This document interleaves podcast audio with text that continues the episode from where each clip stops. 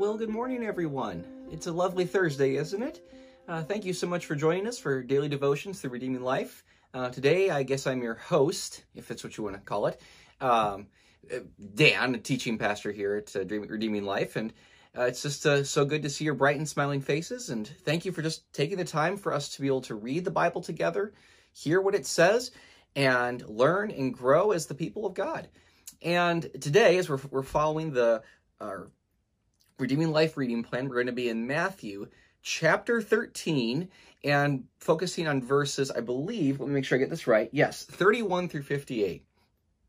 And right now, uh, we're in the thick of an actually very large chapter, chapter 30 or chapter 13, excuse me, which has oftentimes been called the parable discourse. Why? Because even though there's little bits of narrative that string the big pieces together, it really is just all about parables. And uh, it's a concentrated dose of, of parables that Jesus is teaching about the kingdom of heaven. And I wanted to, before we jump into the, the particular texts that we're going to be looking at today, uh, which is really only going to be two verses, uh, where, which is interesting to me, how parables can be uh, very long, very expansive. And then other parables can be almost nothing more than just a few lines. So they're actually very flexible in the way you can read a parable, find a parable. Uh, but oftentimes, it seems as though when it comes to to trying to to understand what the word of God is saying, that reading something like a parable is actually among the most difficult. And uh, interestingly enough, as we discovered yesterday, there's uh, there's a divine purpose behind the way in which God communicates and reveals himself through parables. And I wanted to share with you at least a few things that I know have helped me uh, a good ways through not just reading through the parables, interpreting them, understanding them, but also uh, hearing God's word through them. And one of the, the, the first things is to recognize is that uh, we as Western English speakers are not accustomed to parables, whereas most of the ancient world in you know more Eastern cultures use parables and proverbs all the time. And uh, we typically like things, uh, we like propositional statements, uh, statements that just tell it like it is kind of thing. And parables, in the words of James Carey, uh, they, they have a way of messing with your head. Uh, but they also have a way, in his words, of holding up a mirror to yourself uh, so that you can see things that are stuck in your teeth that have been there for a long time and nobody's told you anything. So that uh, what he means by that, he says that how how as you're trying to interpret a parable, that it forces you to have to reflect inward, to think about your um, your own heart, your own thinking, your own conditions. It forces you to ruminate and meditate and mull over things in a way that you wouldn't if it wasn't a parable. In that sense, um, that parables are actually uh, very instructive, very useful in getting your mind to operate on a whole new level. So that's one thing. But the other thing about parables is to remember that, uh, like a good joke, the force of the parable is caught, not taught. In other words, uh, even though parables do teach certain things, in order to to get what's being said, you have to you have to catch the meaning at the very end, as it were. And if you don't really catch it, then it's the the the parable's not working in the way that that it was intended to work. And to be sure, uh, I think you would actually probably you'll understand this that you know have you ever been told a joke and you're like, ah, I don't get it. And then out of the blue, 3 a.m., something jolts you up uh, in the middle of the night and you're like, oh, I get it. Sometimes the meaning of the parables arrive that way too.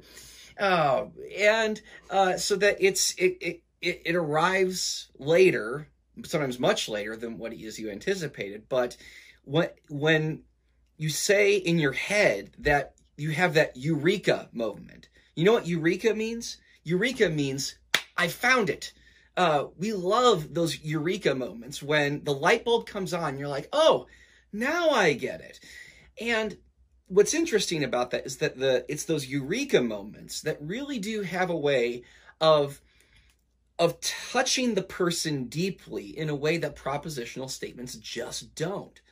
So that um, that if you want to uh, uh, uh, relay something valuable in a lasting way, you do so through stories. You do so through parables. You use uh, things uh, that that people have in real life experiences and you hold on to those things and say, yes, the kingdom of God, the kingdom of heaven, it's like this. So that every time you see that thing, you're thinking, oh, yeah, I get it.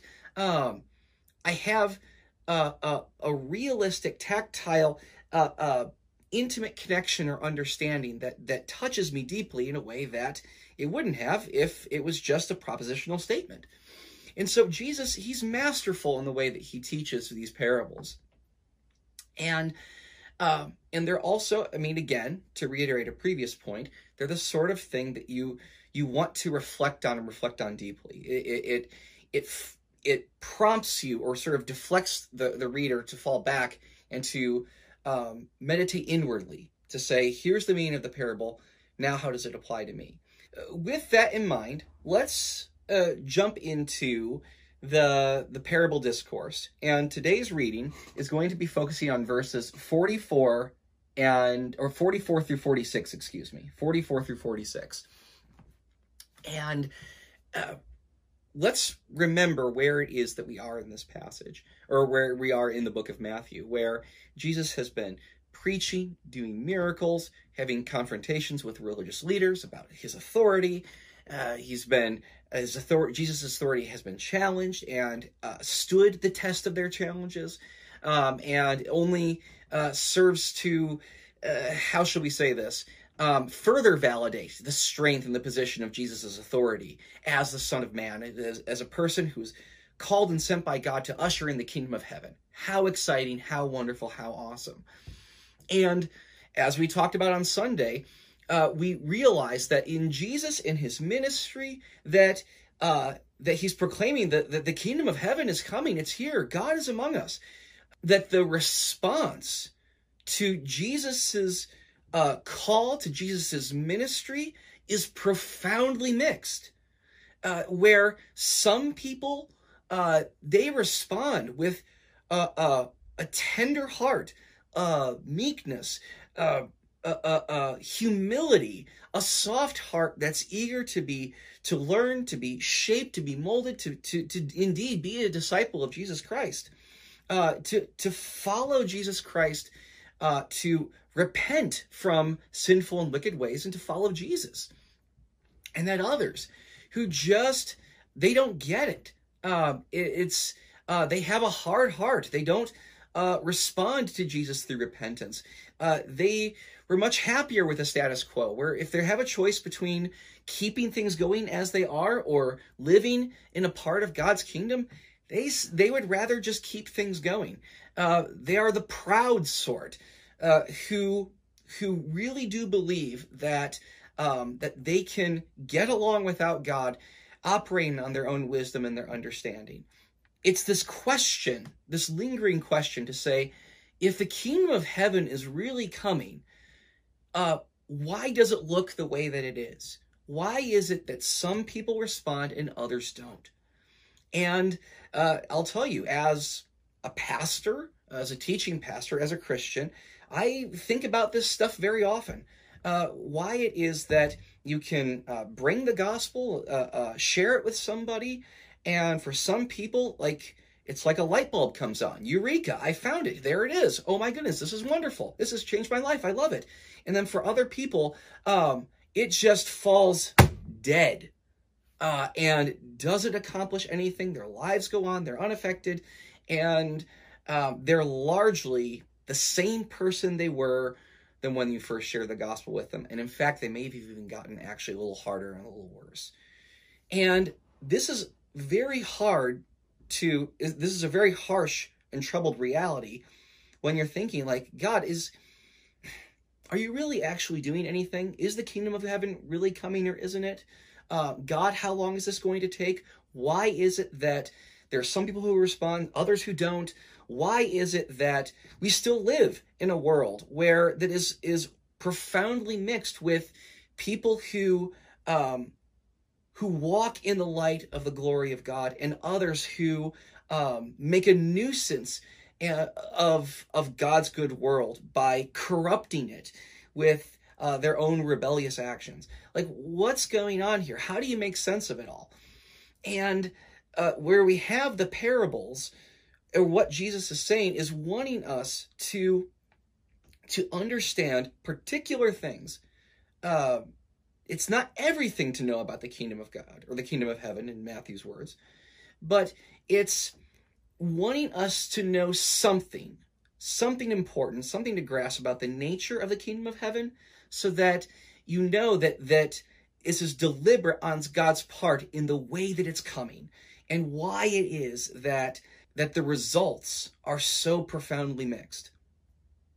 Uh, and I'll, I'll submit this last thing to you, and then we'll come to the to the parables themselves. And this is the way in which why it is actually um, it's it's remarkable on on on two deep levels why it is that this is the subject matter and this is why Jesus arrives and teaching on all these parables right here, right now. Uh, and that's because uh, when it comes to understanding a parable, there has to be some kind of willingness on the listener's part to want to hear. The listener has to pursue, the listener has to engage, the listener has to be um, attentive and aware and eager to what's happening um, in order for something to work. And what's what's so fascinating about that is that that um, as is true in other cases, that when you've pursued something and you've searched hard for it, in that once you find it, when you find that thing, it's so much more valuable to you because it was something that was at once lost out of your grasp, but but that once you found it, it's all the more precious to you. Uh, you can maybe think of it uh, the example of uh, the you know like um, an Easter egg hunt where uh, you know mom gets up in the morning and uh, you know uh, puts uh, you know candy in the Easter eggs and hides them around, and then you have to go hunt for them.